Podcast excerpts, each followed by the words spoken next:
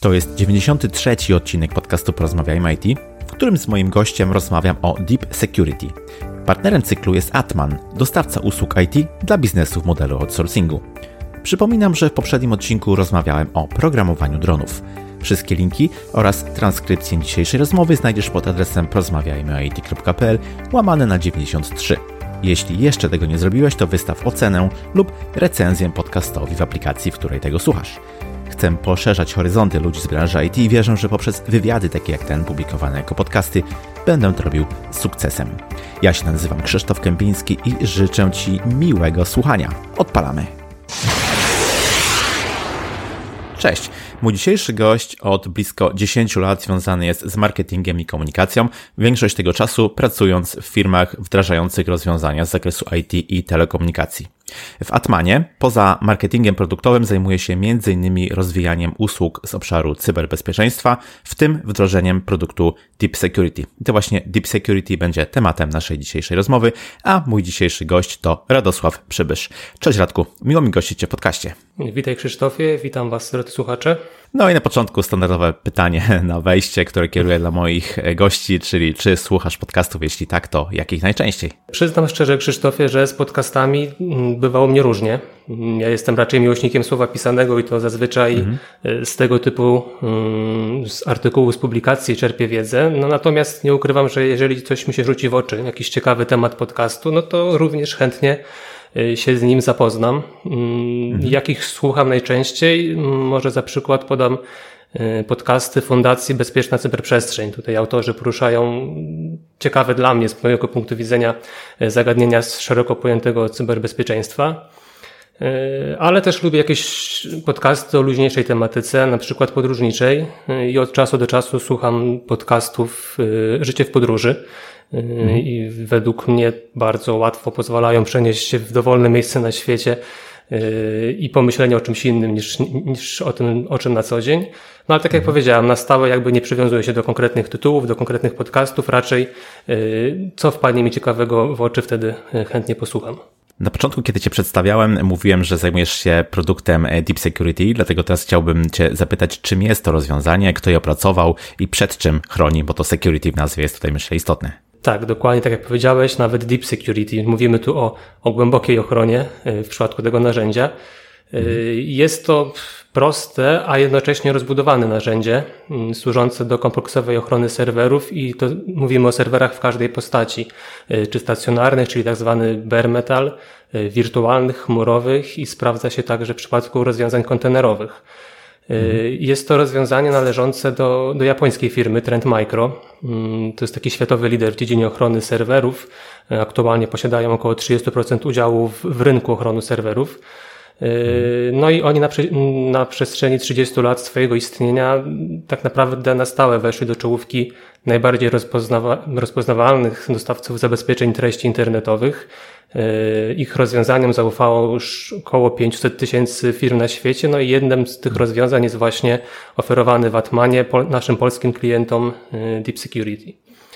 No i pytałeś przed czym chroni. Mm, myślę, żeby żeby to dobrze wyjaśnić, najłatwiej byłoby rozbić to narzędzie na czynniki pierwsze, czyli na moduły i właśnie narzędzia, które są w nim ukryte, ale w takim mhm. dużym uogólnieniu yy, mówiąc, no Deep Security pozwala przede wszystkim wykrywać i łatać luki w zabezpieczeniach, eliminuje szkodliwe oprogramowanie, yy, uniemożliwia dokonywanie yy, nieupoważnionych zmian w środowisku serwerowym, czyli tak jak łatwo zauważyć, jest to taka kompleksowa, głęboka yy, ochrona, jak sama nazwa yy, wskazuje. Mhm. Czyli Deep Security tak naprawdę mm, głównie zapobiega mm, różnego rodzaju malware'owi, y, podatnościom, lukom bezpieczeństwa y, i skutecznie zapobiega takiej zewnętrznej, nieuprawnionej ingerencji w nasze środowiska serwerowe. To porozmawiajmy nieco szerzej o tym właśnie, z jakich modułów składa się e, Deep Security. Powiedziałeś, że jest tam e, kilka takich elementów e, składowych. Czy mógłbyś powiedzieć, jakie to są moduły i za co każdy z takich modułów jest odpowiedzialny? Tak, właśnie o to chodzi, żeby, żeby zrozumieć ten pro produkt, tą usługę, najlepiej trzeba się przyjrzeć jej punkt po punkcie. E, mamy tu trzy moduły, z kolei każdy moduł e, zawiera w sobie dwa albo trzy narzędzia i każde z tych narzędzi jest odpowiedzialne za inny obszar ochrony. Podział i dobór tych narzędzi w poszczególnych modułach jest moim zdaniem bardzo dobrze przemyślany i dzięki temu zyskujemy czytelny mm, podział na takie trzy zestawy czy trzy paczki, z których każda ma do wykonania konkretną pracę. No i pierwszy moduł, taki podstawowy stopień ochrony, to jest moduł o nazwie Network Security. Mamy tu do, do dyspozycji dwa narzędzia. Jest to profesjonalny i w pełni konfigurowalny firewall, który mo możemy dostosować do swoich potrzeb. Y, I drugie, zdecydowanie bardziej y, interesujące narzędzie, moim zdaniem, o nazwie Intrusion Prevention, którego celem jest bieżąca ochrona przed zagrożeniami wynikającymi z nieaktualizowanego oprogramowania na serwerze. Y, dzięki mhm. regularnie wykonywanym skanom rekomendacji, takie skany wykonuje się raz na dobę, mm, mamy dostęp cały czas do najświeższej bazy podatności. Czyli ten moduł tak naprawdę skutecznie chroni nas przed atakami sieciowymi dzięki firewallowi. No i można powiedzieć, że eliminuje w zdecydowanej mierze problem luk bezpieczeństwa. Mhm. Mm, to był ten pierwszy moduł. Drugi to jest moduł o nazwie Malware Prevention. Tu również mamy dwa narzędzia. Y, jest to Web Reputation. W takim dużym uproszczeniu mówiąc, uniemożliwia ono nam wejście na zainfekowaną witrynę. Mm, I drugie narzędzie, antymalware. Y, I aktualnie jest ono uważane za jedno z najpoważniejszych narzędzi do walki ze całym spektrum złośliwego oprogramowania. Y, którego w ostatnich latach niestety wciąż przybywa. No i posiadając te dwa moduły, możemy czuć się już naprawdę dobrze chronieni, ale to jeszcze nie wszystko. Tak jak y, powiedziałeś, mamy tutaj mhm. trzy moduły i ten trzeci, czyli System Security, to tak naprawdę taka wisienka na torcie w, w tym, w tym y, produkcie. Mhm. Mm, w tym przypadku mówimy o kolejnych trzech narzędziach, y, których zadaniem jest wykrywanie i neutralizowanie podejrzanych działań na serwerze, a także uniemożliwianie szkodliwej ingerencji z zewnątrz. Mm, mhm. System Security to jest taki już dosyć nowoczesny zestaw narzędzi, których stosowanie wymaga pewnego stopnia doświadczenia i wiedzy z zakresu cyberbezpieczeństwa. Mówiąc o Deep Security, mm, należy mieć przed oczami właśnie zestaw trzech y, modułów składających się z siedmiu narzędzi. Y, I być może na pierwszy rzut oka liczba oferowanych rozwiązań i ich podział mogą powodować jakieś trudności z ich zrozumieniem czy z rozróżnieniem, no ale tak naprawdę już same nazwy modułów i same nazwy narzędzi chyba wyraźnie sugerują, do czego każdy z nich służy. Dokładnie. I taka budowa właśnie modułowa może sugerować, że mamy do czynienia z pewną e, elastycznością. Czy to jest tak, że musimy się decydować na pewien rodzaj ochrony, powiedzmy, dla całej infrastruktury, czy korzystać mm, z większości albo wszystkich nawet tych e, narzędzi, czy możemy sobie dosyć mhm. swobodnie dobierać moduły do poszczególnych serwerów, może nawet części właśnie naszej infrastruktury? Mhm. No właśnie, to jest Krzysztofie, drodzy słuchacze, chyba największa zaleta Deep Security, czyli elastyczność. Mhm. Podział tej usługi na trzy i co ważne, niezależne od siebie moduły pozwala wybierać taki stopień ochrony, jaki jest nam aktualnie potrzebny.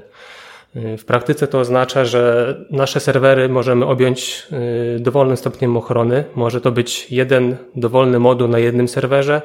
Y, kolejne nasze środowiska serwerowe możemy objąć już pełną ochroną wszystkich trzech modułów, albo wybrać tylko y, dowolne dwa. No, wybór jest naprawdę całkowicie dowolny, mm, a decyzję możemy podjąć na przykład po wykonaniu analizy istotności danych, które przechowujemy na danych serwerach czy stopnia zagrożenia, albo po prostu w zależności od dostępnego budżetu.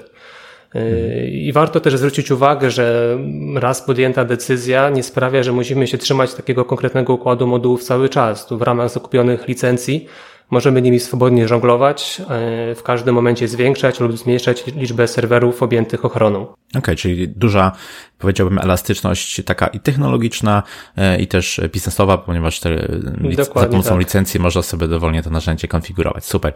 Mm, to powiedzieliśmy trochę o takim, e, powiedzmy, elemencie strukturalnym, z jakich części się składa Deep Security. Mm, teraz chciałbym Cię zapytać, jakie korzyści dla firmy mogą płynąć właśnie z, z korzystania z takich rozbudowanych i zaawansowanych rozwiązań?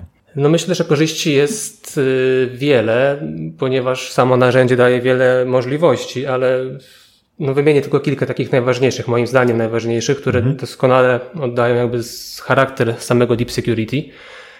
Pierwsz, na pierwszym miejscu postawiłbym korzyść, jaką jest minimalizacja czynnika ludzkiego.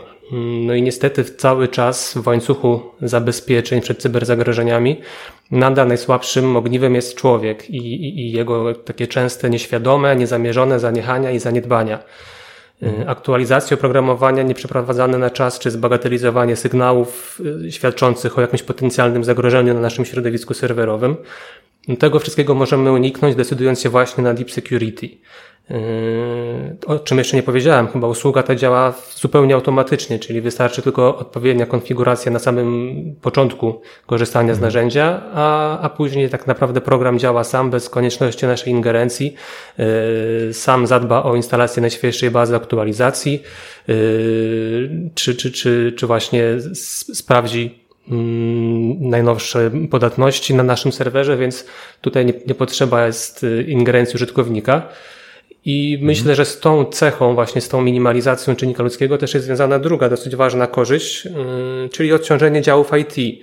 Myślę, że to jest szczególnie przydatne w przypadku małych firm, gdzie dział IT to tak naprawdę nie dział, a, a jedna osoba, która ma pewnie mhm. wiele innych obowiązków na głowie i często to cyberbezpieczeństwo gdzieś tam niestety spada na, na dalszy plan. Yy, mhm. Jest jeszcze jedna korzyść, o której bym chciał wspomnieć. Mm, to jest takie łatwe zarządzanie usługą. Mm, wspominałem, że Deep Security jest dosyć rozbudowane, bo tu mamy trzy moduły, siedem narzędzi, więc może to się wszystko wydawać trochę skomplikowane, ale tak naprawdę do zarządzania tymi wszystkimi narzędziami służy jedna intuicyjna konsola. Ona jest zainstalowana w naszym data center w Warszawie i z jej poziomu mamy dostęp do wszystkich modułów. Możemy śmiało włączać i wyłączać narzędzia, zmieniać ich konfigurację czy, czy polityki bezpieczeństwa. A co więcej, w przypadku Deep Security mm, przygotowaliśmy i udostępniamy też specjalny materiał onboardingowy, który krok po kroku mhm. tak naprawdę przeprowadza nas przez cały proces instalacji. Y, jeżeli jest taka potrzeba, to również oferujemy wsparcie naszych inżynierów w tym zakresie. No i jeszcze jedna rzecz, o której myślę warto wspomnieć, mm, to ochrona w czasie rzeczywistym. Y, Deep Security działa tak naprawdę nieprzerwanie na podstawie cyklicznie, cyklicznie wykonywanych skanów rekomendacji. Regularnie zasilane są też bazy złośliwego oprogramowania, dlatego mm, no, mówimy tu o ochronie w czasie rzeczywistym, ponieważ nasze serwery są chronione na bieżąco i zasilane są niezbędnymi łatami bezpieczeństwa, a cały czas dogrywana i uzupełniana baza złośliwego oprogramowania uniemożliwia przeprowadzenie ataku. Mhm. No i oczywiście ta ostatnia, największa chyba korzyść, o której już wspomniałem, to ta elastyczność. Mm, także to są chyba moim zdaniem największe korzyści z punktu widzenia takiego użytkownika końcowego. Powiedziałeś o tych siedmiu narzędziach, z których składa się cała usługa. Powiedziałeś o e, kilku, o trzech modułach, e, które w sposób taki dość kompleksowy, powiedziałbym, e, są w stanie co najmniej podnieść poziom bezpieczeństwa w firmach. Wszystko to sugeruje pewnie takie no, zaawansowanie technologiczne. Dlatego mhm. teraz moje pytanie do Ciebie jest związane z tym, kto jest tak naprawdę adresatem tego typu usługi, bo tutaj jak gdyby może, może, może to sugerować, że tylko duże firmy mogą korzystać właśnie z Deep Security, chociaż powiedziałeś, powiedziałeś też, że e, jednoosobowy dział security w firmie to też jest e, gdyby taki podmiot, który jest w stanie tak. tutaj coś uzyskać. Dlatego właśnie, jakbyś tak opisał, powiedziałbym, osobę, firmę, instytucję, która najwięcej jest w stanie z tej usługi wyciągnąć, to czy to jest taki jednolity profil, czy, czy też może właśnie wiele różnych podmiotów, e, instytucji, mhm. firm może korzystać? No właśnie, to jest bardzo ważne pytanie i, i ważna kwestia do omówienia. Tak jak powiedziałeś, na pierwszy rzut oka może wydawać się, że to bardzo zaawansowane technologicznie narzędzie może służyć tylko dużym, dużym podmiotom. No i tak naprawdę Trend Micro, będąca właścicielem produktu i, i taką dużą międzynarodową firmą, rzeczywiście dotychczas była rozpoznawalna głównie wśród dużych y, graczy na, na rynku i to głównie do nich były kierowane tego typu usługi. Ale dzięki podjęciu współpracy Atmana z Trend Micro jesteśmy w stanie, jako pierwszy polski operator, dostarczać usługę Deep Security także do małych i średnich przedsiębiorstw. Y, tak naprawdę wystarczy potrzeba ochrony nawet pojedynczego serwera, by móc skorzystać z tego rozwiązania. Y, niezależnie więc od tego, czy klient posiada rozbudowaną farmę serwerów, czy tylko kilka pojedynczych maszyn, no Deep Security jest praktycznie dla każdego. Mhm. I pytałeś też um, o adresatów, um, tak. jak, jak ich scharakteryzować, jak ich określić.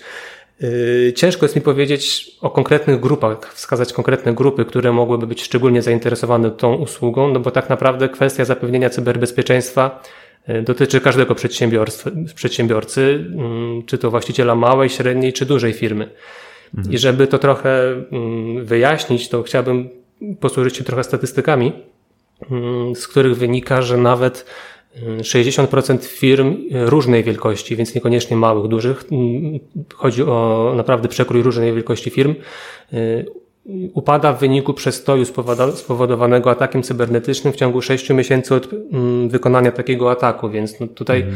y, mówimy o firmach y, każdej wielkości, czy to jest, tak jak powiedziałeś, firma z jednoosobowym działem IT, czy, czy jakaś większa korporacja, no ten problem może dotyczyć każdego. Mhm. Y, a co zaś się tyczy sektora małych i średnich przedsiębiorstw, no tutaj niestety właściciele takich firm często błędnie wychodzą z założenia, że żaden cyberprzestępca nie zainteresuje się akurat ich firmą, bo przecież są więksi gracze na rynku, może bardziej wypłacalni, którzy y, pewnie prędzej znajdą się na celowniku grup przestępczych. No niestety mhm. nic bardziej mylnego, bo małe firmy, tak jak y, pokazują też badania, y, często bagatelizują kwestie bezpieczeństwa, a niestety w 2019 roku stanowiły one cel nawet 40% wszystkich przeprowadzonych ataków. Więc mhm. no, myślę, że te liczby y, pokazują, z jaką skalą problemu się mierzymy, no i że tak naprawdę dotyczą one y, wszystkich.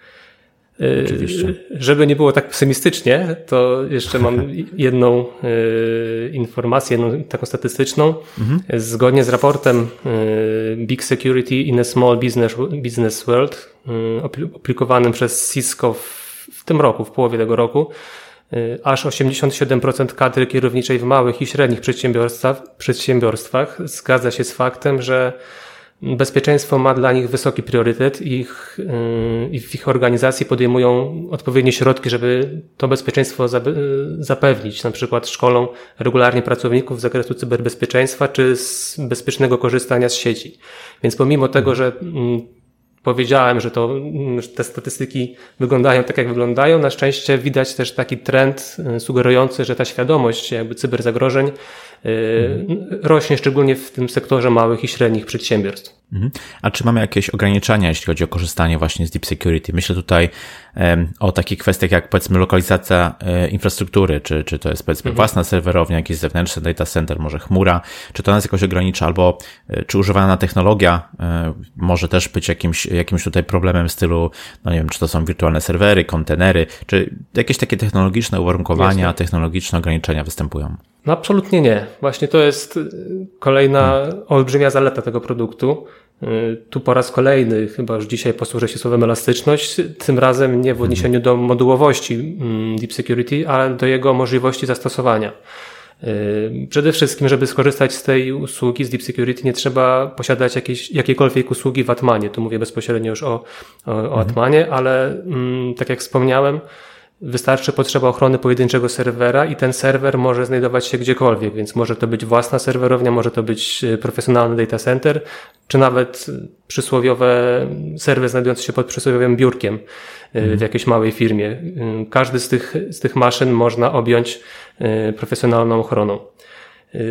Nie ma też znaczenia mm, używana technologia. Tak naprawdę Deep Security to uniwersalne rozwiązanie przystosowane do serwerów i wirtualnych, i chmurowych, i, i stacjonarnych przede wszystkim, mhm. i do kontenerów, a nawiasem dodam, że nawet tą ostatnią technologię właśnie wdrażamy w Atmanie, więc mm, tak, no ani lokalizacja, ani używana technologia y, nas tutaj w żaden sposób nie blokują, y, ani też wielkość posiadanego środowiska serwerowego również nas nie blokuje. Mhm. Możemy dowolnie korzystać z, z, z wszystkich narzędzi, które są w składzie Deep Security. Rozumiem. No wygląda to faktycznie obiecująco.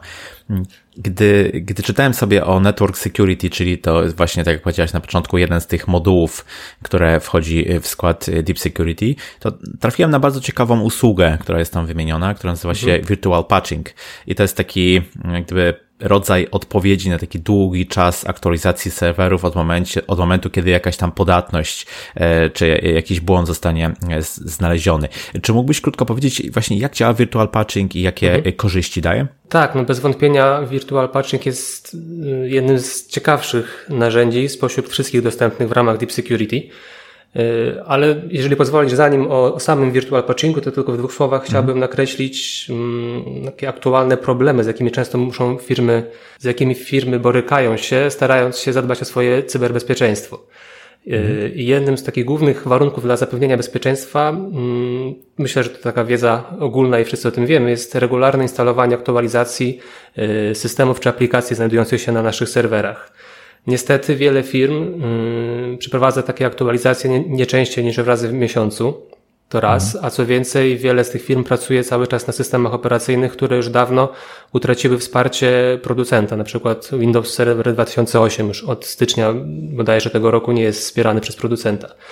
Mhm. E, I tym samym mm, no, te serwery są zdecydowanie bardziej podatne na podat narażone na podatności, czyli tak zwane luki w zabezpieczeniach. A dodając do tego fakt, że obecnie od momentu ujawnienia czy opublikowania danej podatności do przeprowadzenia ataku mija czasem zaledwie tylko kilka godzin, no to wyraźnie widzimy, y, jak krótki jest ten czas i jak szybko trzeba reagować.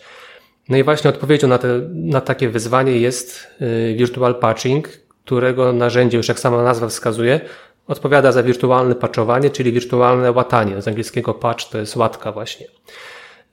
I to narzędzie opracowano z myślą o automatycznym zabezpieczaniu serwerów przed wykrytymi lub opublikowanymi podatnościami systemu operacyjnego i zainstalowanych też na systemie aplikacji. Mhm. Jak wszyscy wiemy, no takie ręczne dokonywanie aktualizacji wymaga mm, przerwy w pracy danego urządzenia, co w przypadku krytycznych serwerów może oznaczać mm, nieplanowane przestoje w działalności operacyjnej, a często w rezultacie, w rezultacie generuje to straty i finansowe, i wizerunkowe. A z kolei zwłoka w aktualizacji do czasu mm, wytyczonego najbliższego okienka serwisowego, no to też narażenie kluczowych systemów na, na cyberatak, a więc znowu utratę yy, wizerunku poprzez wyciek wrażliwych danych chociażby. Więc w tym momencie mówimy o, yy, o takim o czasie. Krytyczny jest mhm. czas yy, od momentu opublikowania danej luki poprzez wydanie przez producenta łaty aż do momentu jej implementacji na serwerze. I tu właśnie pojawia się virtual patching, yy, który w automatyczny sposób uruchamia tak zwaną wirtualną łatę w sieci i zabezpiecza ten serwer do czasu zainstalowania już tej oficjalnej aktualizacji, która będzie pochodziła od producenta. Yy, może, żeby to trochę bardziej mm, zobrazować zasadę działania wirtualnego patchowania, posłuszę się taką metaforą, którą już nieraz stosowałem w przypadku omawiania tego narzędzia. To jest mhm. taka metafora dziury w dachu. To jest tak, jak gdyby nad naszą, nad nową szczeliną w dachu automatycznie pojawiło się takie pole siłowe, idealnie dopasowane do tej szczeliny i ten mechanizm chroniłby nasz y, dach przed zalaniem, nasz dom przed zalaniem, a jednocześnie daje nam komfort odłożenia u tego uszczelnienia y, na dogodny dla nas moment w przyszłości. Więc tutaj y, dostajemy łatkę, która nas chroni, ale niekoniecznie od razu musimy reagować, żeby już ją y, łatać taką, w, w taki właściwy sposób. Więc mhm. dosyć fajne, ciekawe, y, proste narzędzie, a, a zdejmuje duży problem z głowy. Mhm. Y, no ale to jeszcze nie wszystko. Jeżeli mówimy o virtual patchingu, może też się zdarzyć, że producent oprogramowania na przykład w ogóle odmówi wydania łaty, ponieważ okaże się to zbyt trudne, czasochłonne, róż, różnie bywa, tak? I wtedy wirtualny patching, no to tak naprawdę jedyne rozwiązanie problemu takiej luki bezpieczeństwa. Taka łata będzie nas chronić do czasu, yy, aż zdecydujemy się na przykład zaprzestać korzystania z danego oprogramowania. Yy, ta sama zasada tyczy się też niewspieranych systemów operacyjnych. Jeżeli decydujemy się na korzystanie z takiego, który nie ma już tego wsparcia producenta, no to automatycznie narażamy się na pewnego rodzaju niebezpieczeństwo.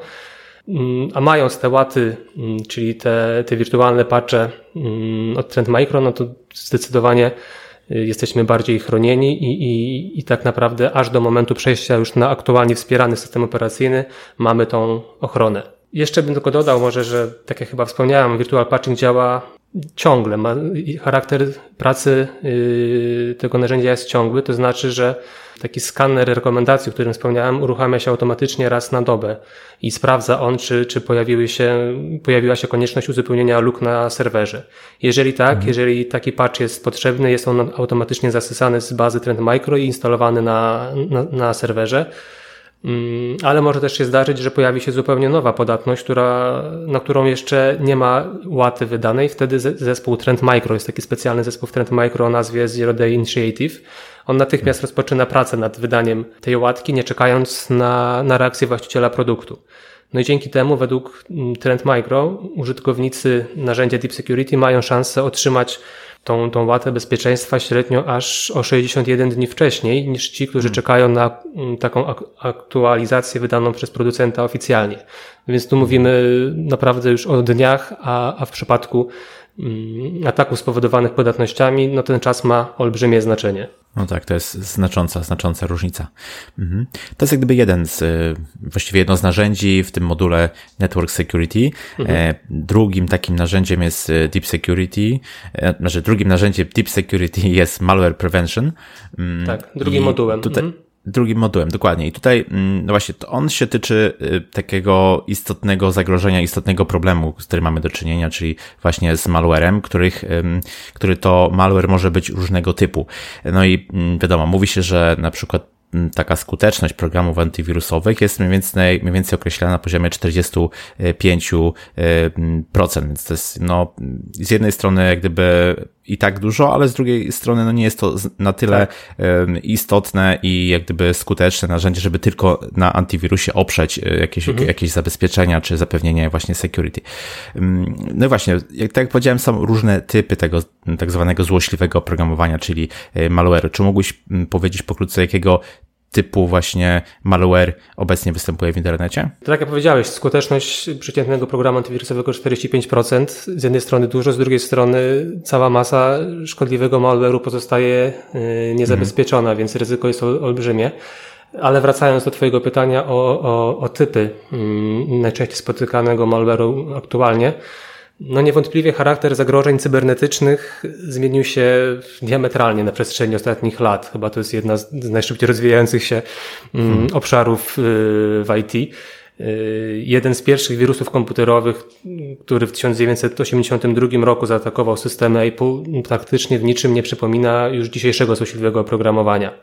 Dzisiaj wirusy komputerowe można już bardziej uznać za taki relikt przeszłości niż realne zagrożenie, choć hmm. nadal istnieją, tutaj niezaprzeczalnie nadal y, standardowe, samoreplikujące się mm, wirusy istnieją, ale i skuteczność, a także popularność wśród hakerów zdecydowanie spada. No ale niestety mm, pojawiło się całe spektrum nowych zagrożeń, które zbiorczo właśnie nazywa się y, złośliwym oprogramowaniem, czyli malwarem.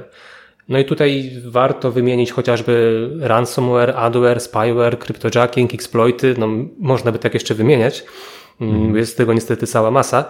Yy, no i także typowe wirusy yy, obecnie zaliczamy do tej grupy, do grupy złośliwego oprogramowania, więc to, co kiedyś było głównym zagrożeniem dla, dla IT, dzisiaj stało się tylko jednym z wielu elementów cyberprzestępczości. Mhm. No i jednym z najczęściej stosowanych, bez wątpienia najczęściej stosowanym jest właśnie ransomware, czyli złośliwe oprogramowanie, które blokuje dostęp do danych użytkownika. I aby ten dostęp ponownie y, uzyskać, no hakerzy wymagają niestety wpłacenia y, okupu, najczęściej w wirtualnej walucie. Niestety ten atak, chociaż znany jest już od, od, od lat, bodajże od jakichś 30 lat, to jego ciągłe ewolucje i takie udoskonalanie wciąż czynią go jednym z najgroźniejszych mhm. cyberzagrożeń. I aby pokazać taką skalę problemu, o którym mówimy, yy, posłużę się liczbami. Jest mhm. taki raport firmy Malwarebytes z połowy 2019 roku i uwaga, on informuje o wzroście prób ataków typu ransomware na cele biznesowe aż o 365%, więc to jest hmm. olbrzymia liczba i olbrzymia skala problemu. Mm, a szacowane straty, jakie wyrządził ransomware właśnie w ubiegłym roku, mm, to mniej więcej 11,5 miliarda dolarów. Specjaliści prognozują, że jeżeli taki trend się utrzyma i ransomware będzie rósł na popularności w takim tempie, to w 2021 roku firmy mogą być atakowane w ten sposób nawet co, co, co 11 sekund. Więc hmm. liczby mówią same za siebie, ale też warto dodać, że mm, trochę zmienia się charakter tego ataku. Mm, dotychczas hakerzy najczęściej y, poprzestawali tylko na zablokowaniu danych, natomiast mm, aktualnie coraz częściej spotyka się również y, groźby ich upublicznienia, co zdecydowanie hmm bardziej powoduje, że, że, że ofiary są skłonne do zapłacenia okupu, a to z kolei napędza y, cyberprzestępców dalej do stosowania tego typu ataku, no bo wiadomo, że skoro coś nam się opłaca, no to, tak. to warto to kontynuować. Więc zdecydowanie wymieniłbym to ransomware jako jeden z tych mm, naj, najpopularniejszych i najbardziej mhm. najgroźniejszych typów ataków, ale też y, jeszcze wspomnę o mm, innym rodzaju złośliwego programowania, czyli o exploicie. Jest to kod, który potrafi wykorzystać lukę w systemie czy w aplikacji, która powstała w procesie programowania. Mm, I przez tą lukę właśnie ten złośliwy kod potrafi się wślizgnąć, mówiąc tak kolokwialnie, do naszego komputera czy do, do naszego serwera.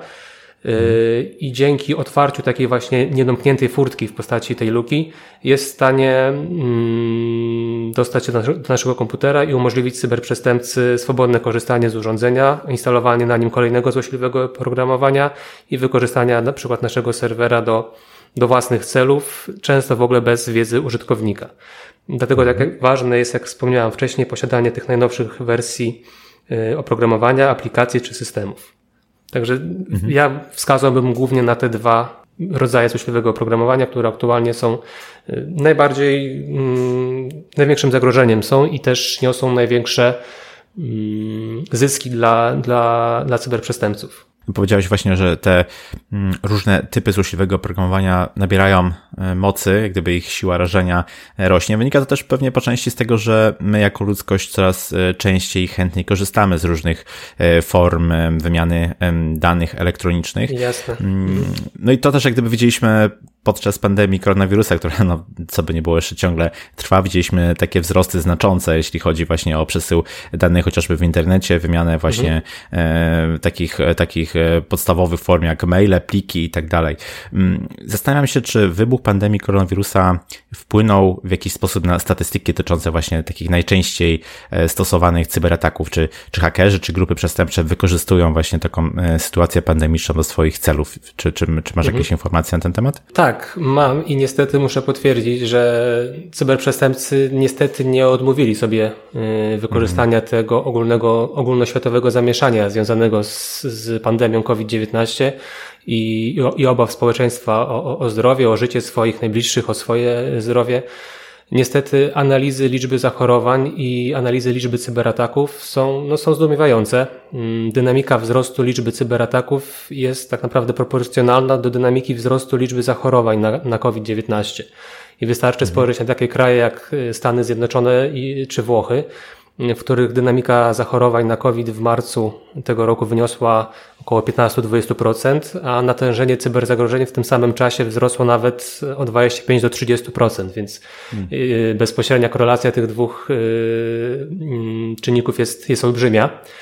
Y, tak jak powiedziałeś, w czasie pandemii wzrósł bardzo mm, natężenie korzystania y, z sieci i na przykład takie frazy jak koronawirus czy COVID-19 w pierwszych miesiącach pandemii były jednymi z najbardziej popularnych haseł wyszukiwanych y, w przeglądarkach internetowych. I w mhm. tym samym czasie właśnie pojawiło się mnóstwo nowych zagrożeń w sieci czy na stronach internetowych, no i niestety olbrzymia ilość spamu. Y, tu również mam takie informacje z raportu firmy Asset z pierwszego kwartału tego roku. E, liderem wszystkich niechcianych wiadomości mailowych otrzymywanych w tym okresie związanych z COVID-em są, są Stany Zjednoczone z mhm. wynikiem 18%, ale uwaga, na drugim miejscu znalazła się właśnie Polska z wynikiem mhm. prawie 7%, więc widać, że również i my zostaliśmy zalani olbrzymią e, ilością niechcianego spamu związanego z, z tematyką koronawirusa. Mhm. ale także i phishing, czyli kolejny typ y, złośliwego oprogramowania, kolejny typ ataku, polegający na rozsyłaniu y, wiadomości mailowych, które za zawierają w sobie linki przenoszące na zainfekowane witryny. Znacznie mhm. zyskał na popularności w czasie pandemii. No i niestety tutaj muszę powiedzieć, że ofiarami tego typu ataków bardzo często padają, może nie bardzo, ale często padają instytucje związane ze służbą zdrowia, czyli szpitale, mhm. laboratoria czy przechodnie medyczne. Mm, no i niestety bezwzględność cyberprzestępców w tym przypadku y, jest ogromna. Znamy przykłady szpitali, które musiały w ogóle wstrzymać świadczenie swoich usług właśnie mhm. z uwagi na przeprowadzony cyberatak. Mhm. Więc yy, tak jak, tak jak wspomniałeś, wzrósł um, ruch w sieci, ale tym samym wzrosła też liczba e, zagrożeń, no i cyberprzestępcy jak najbardziej wykorzystują obecną sytuację związaną z koronawirusem. Ten moduł Malware Prevention, o którym tutaj rozmawiamy, poruszając właśnie temat złośliwego programowania, mhm. E, składa się z dwóch usług, prawda? Anti-malware i Web Reputation. Tak. Czy możesz powiedzieć, jak one działają? Na jakich algorytmach opierają też swoje działanie, trochę bardziej od strony technicznej? Mhm, jasne. Yy, tak, oba te narzędzia służą ochronie serwerów przed yy, infekcjami złośliwy, złośliwego oprogramowania, czyli no to jest mhm. dobre rozwiązanie tych problemów, o których powiedziałem yy, przed chwilą. W przypadku Web Reputation mechanizm wygląda następująco. Mm, Trend Micro jako mm, producent tego oprogramowania posiada własną bazę reputacji witryn internetowych, w których określa tzw. Tak rating witryny pod kątem jej bezpieczeństwa. Mm, czyli mówiąc tak dosłownie, w momencie odwiedzania jakiejś strony, y, konkretny adres URL jest skanowany pod kątem obecności potencjalnego zagrożenia. I użytkownik mhm. po prostu dostaje informację zwrotną, y, jeżeli ta witryna, którą chce odwiedzić, jest po prostu zagrożona. Jej odwiedzenie, wią odwiedzenie wiąże się z, z jakimś zagrożeniem. Taki podejrzany adres URL trafia na tak zwaną czarną listę. Mm, to też przy okazji każdej kolejnej próby wizyty na tej stronie użytkownik będzie ostrzegany, że przejście na tą witrynę wiąże się z zagrożeniem. A ponadto w, w samej konsoli zarządzającej Deep Security y, jest możliwe samodzielne tworzenie czarnych bądź białych list oraz stopnia restrykcyjności ocen poszczególnych witryn. No wiadomo, że nie zawsze musimy zgadzać się z tym, y, co zostało ustalone gdzieś tam powiedzmy w Trend Micro i, i może akurat dana witryna, jej odwiedzenie jest nam potrzebne, więc możemy jakby y, swobodnie tą restrykcyjność y, oceny witryn zmniejszać bądź zwiększać wszystko w zależności od tego, jak mm, bardzo chcemy się ochronić. Mhm. Przechodząc do drugiego narzędzia, czyli do antymalware, tutaj bym chciał się posłużyć takim mm, obrazkiem lejka, y, żeby opisać y, zasadę działania tego, tego narzędzia.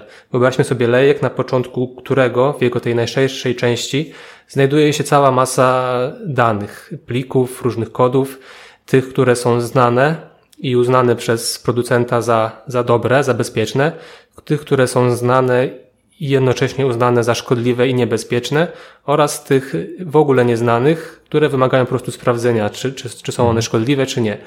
No i schodząc w dół takiego lejka, antymalware odsiewa dane znane i bezpieczne oraz te dane szkodliwe i te drugie automatycznie blokując. Więc tak naprawdę pozostaje nam, pozostają nam tylko te dane nieznane, które spadają jakby do kolejnego etapu lejka i przechodzą tak zwaną analizę behawioralną. To znaczy, że w środowisku testowym y, badane jest ich zachowanie i potencjalne zagrożenie, jakie mogą nieść. I tak naprawdę z tego lejka wychodzą już tylko zbadane i bezpieczne dla użytkownika pliki, więc to jest taka kilkuetapowa kontrola, która pozwala wychwycić całą masę szkodliwych plików czy, czy kodów. Jeżeli pozwolisz, Krzysztofie, to jeszcze raz posłużę się metaforą. Pewnie. Mam nadzieję, że już chyba dzisiaj ostatnią. Nie śmiałam, metafory jak najbardziej. Tak. Y, ja porównuję działanie antymalware'a do działania takiego profesjonalnego kontrolera na, na, te, na terminalu lotniczym, który owszem mhm. nie wpuści na pokład samolotu wszystkich tych, którzy w jego bazie, w systemie figurują jako ci niebezpieczni, ale co więcej, dzięki takiej e, wieloetapowej i takiej heurystycznej analizie nasz kontroler e, z dalszej podróży wykluczy też wszystkich e, zachowujących się podejrzanie bądź próbujących przemycić jakiś niebezpieczny ładunek. Więc tak naprawdę na, na, na pokład nie wejdzie ani nikt, kto już jest nam znany i wiemy, że jest on niebezpieczny, ale też nie dostanie się tam nikt, który, kto mógłby być niebezpieczny albo próbować zrobić yy, nam po prostu krzywdę. Y, więc to jest jak najbardziej zaawansowane, profesjonalne narzędzie, które, tak jak też wspomniałem wcześniej, jest na bieżąco aktualizowane, aktualizowane jeżeli chodzi o bazę yy, złośliwego oprogramowania i, i, i ta ochrona jest naprawdę na wysokim poziomie. Rozumiem. Takim zwieńczeniem, czy też ukoronowaniem Deep Security jest e, trzeci moduł nazywany System Security. Mhm. I w ramach tego też działają trzy kolejne narzędzia. E, wydają się one przynajmniej tak na pierwszy rzut oka pomocne, zwłaszcza dla administratorów IT. E, chcecie zapytać, jak działają, jakiego typu informacji dostarczają? System Security, czyli ten trzeci moduł, składa się z trzech, na, z trzech narzędzi. Mówimy tutaj o takich narzędziach jak Application Control, Integrity Monitoring i Log Inspection. I wszystkie te trzy narzędzia mają za zadanie wykrywać i neutralizować podejrzane działania na serwerze i też zapobiegać nieupoważnionym ingerencjom w środowisko serwerowe z zewnątrz. Y, pokrótce opisując każde z nich, y, Application Control Narzędzie to uniemożliwia uruchomienie złośliwego oprogramowania, y, stale monitorując zmiany na, na serwerach, na których jest zainstalowane. I mamy tutaj do wyboru dwa sposoby takiej ochrony. W zależności od zasad konfiguracji, mm, Application Control albo uniemożliwia uruchomienie y, nieautoryzowanego oprogramowania, dopóki nie zostanie ono jawnie mm, i świadomie przez użytkownika dozwolone i umieszczone na tak zwanej białej liście. Po raz kolejny mamy do czynienia z listami. Albo z kolei pozwala na uruchomienie nieautoryzowanego programowania, dopóki ono jawnie nie, i świadomie nie zostanie zablokowane mm, przez użytkownika. Więc to narzędzie daje nam pewną jakby swobodę w badaniu tego ruchu na serwerze i pozwala nam y, samodzielnie ocenić, co może mm, się wydarzyć, a co powinno być zdecydowanie na tym serwerze zablokowane i niedozwolone. Mhm. Kolejny, y, kolejne narzędzie, Integrity Monitoring, y, ono skanuje nasze środowisko serwerowe w poszukiwaniu nieoczekiwanych zmian, czy to wartości usług, procesów, czy zainstalowanego oprogramowania, czy portów i plików. Tak naprawdę Integrity Monitoring mm, na początku jakby z konfiguracji zainstalowania wykonuje mm, skan, powiedzmy tak bardziej obrazowo, zdjęcie wyjściowego stanu zabezpieczeń i, i następnie rejestruje ewentualne zmiany czy zdarzenia, yy, które mogą być dla, dla użytkownika szkodliwe. Jeżeli taka zmiana zostanie za, zarejestrowana, użytkownik jest o tym automatycznie informowany i może w porę na bieżąco zareagować. Yy, I trzecie narzędzie, Log Inspection, mm, ono informuje, identyfikuje nieplanowane zmiany i wtargnięcia bądź podejrzane aktywności i ataki na system. pozwala wychwycić takie incydenty bezpieczeństwa, jak na przykład błędy aplikacji, czy jakieś nieplanowane zamknięcia systemu, nieautoryzowane logowania, czy jakby nadmierną liczbę logowań w danym momencie, co, co jest jakby takim ruchem nienaturalnym, czy też zmiany polityk bezpieczeństwa, które sobie już wcześniej skonfigurowaliśmy. I wszystkie te zdarzenia są rejestrowane i na bieżąco kategoryzowane w dzienniku zdarzeń, dzięki czemu łatwo jest je przeanalizować i ewentualnie e, zareagować. No i tak jak już yy, wspomniałeś i, i, ty i ja yy, wcześniej, do administrowania tymi narzędziami potrzeba już yy, odrobiny wiedzy i takiej świadomości tego, co się robi. Tak naprawdę błędne czy tam zbyt restrykcyjne ustawienie polityk bezpieczeństwa może sprawić, że nas, nasz serwer stanie się tak bardzo chroniony, że w pewnym momencie aż, aż bezużyteczny, że ten ruch wytniemy już tak, tak mocno, że serwer przestanie nam właściwie służyć. Mm, dlatego, tak jak powiedziałeś, moduł ten będzie szczególnie pomocny y, dla administratorów IT, bądź mówiąc wprost dla osób, które choć w pewnym stopniu znają się na rzeczy i, i, i cokolwiek z cyberbezpieczeństwem już mieli wspólnego i, i wiedzą, jak mhm. sobie pomóc, ale też jednocześnie nie zaszkodzić. Rozumiem. Mówisz, że do e, praktycznie każdej firmy, każdej wielkości firmy to narzędzie się nadaje. E, mhm. Powiedziałeś też, że nie ma jakichś takich istotnych ograniczeń e, technicznych, jeśli chodzi o infrastrukturę, która może być w ten sposób chroniona. Wobec tego, jak wygląda wdrożenie takiego rozwiązania i powiedzmy mhm. z jakim poziomem kosztów należy się liczyć? Tak, no samo wdrożenie to jest dosyć prosta sprawa. Mm, Deep Security to jest usługa typu agentowego, to znaczy, że agent musi zostać zainstalowany dla każdego serwera, którego chcemy objąć mhm. ochroną. Natomiast przed instalacją agenta konieczne jest wygenerowanie skryptu instalacyjnego mm, odpowiedniego dla każdego systemu operacyjnego, czy to dla Windowsa, Linuxa, Debiana i tak. Mhm. E, wszystkie takie kroki instalacji szczegółowo opisujemy w materiale, który udostępniamy zainteresowanym, więc tutaj już też nie będę wchodził w takie mocno techniczne szczegóły. Natomiast po, po, prawidłowej instalacji e, agenta otrzymujemy dostęp do konsoli zarządzającej, o której już wspomniałem, e, z poziomu której możemy zarządzać wszystkimi narzędziami, i też podpiąć zakupione licencje pod konkretne maszyny i nimi zarządzać odpowiednio. Dodam też, myślę, że to dosyć istotna informacja dla użytkowników y, tego, tego narzędzia, że mm, udostępniamy testy Deep Security. Też zdajemy sobie sprawę, że przed podjęciem jakiejś decyzji o, o, o wprowadzeniu jakichś nowych y, środków bezpieczeństwa w firmie, mm, każdy chciałby je wcześniej przetestować, dlatego też y, udostępniamy takie miesięczne darmowe testy wszystkich modułów na, na kilku maszynach. Y, myślę, że taki czas jest około miesiąca wystarczy, żeby poznać w ogóle zasady działania poszczególnych narzędzi i zdecydować na jakie moduły, na jakie narzędzia jesteśmy przygotowani, co nam będzie konkretnie potrzebne. Mhm. No i pytałeś też o koszty. Tu wszystko tak. zależy od tak naprawdę od liczby potrzebnych licencji, czyli od liczby serwerów, które chcemy objąć ochroną. Yy, każdy z trzech modułów Deep Security jest wyceniony oddzielnie, więc yy, można je zamawiać niezależnie, a cena określa koszt miesięcznej licencji na dany moduł na jeden chroniony serwer, więc to jest miesięczne korzystanie z jednego modułu na jednym serwerze. I w przypadku zamówienia mm, licencję na wszystkie trzy moduły, też obowiązuje specjalna cena za, za, za cały pakiet, powiedzmy. Więc w dużym uproszczeniu ochrona jednego serwera, powiedzmy mm, za pomocą dwóch modułów, y, dowolnych dwóch modułów, to jest koszt rzędu kilkudziesięciu złotych miesięcznie, więc myślę, że biorąc pod mhm. uwagę y, straty, jakie można ponieść, nie posiadając tej ochrony, albo posiadając ją tylko w jakimś ograniczonym y, zakresie, no to koszt ten nie wydaje się być y, tak, zbyt wygórowany. Tak, dokładnie. Dobrze.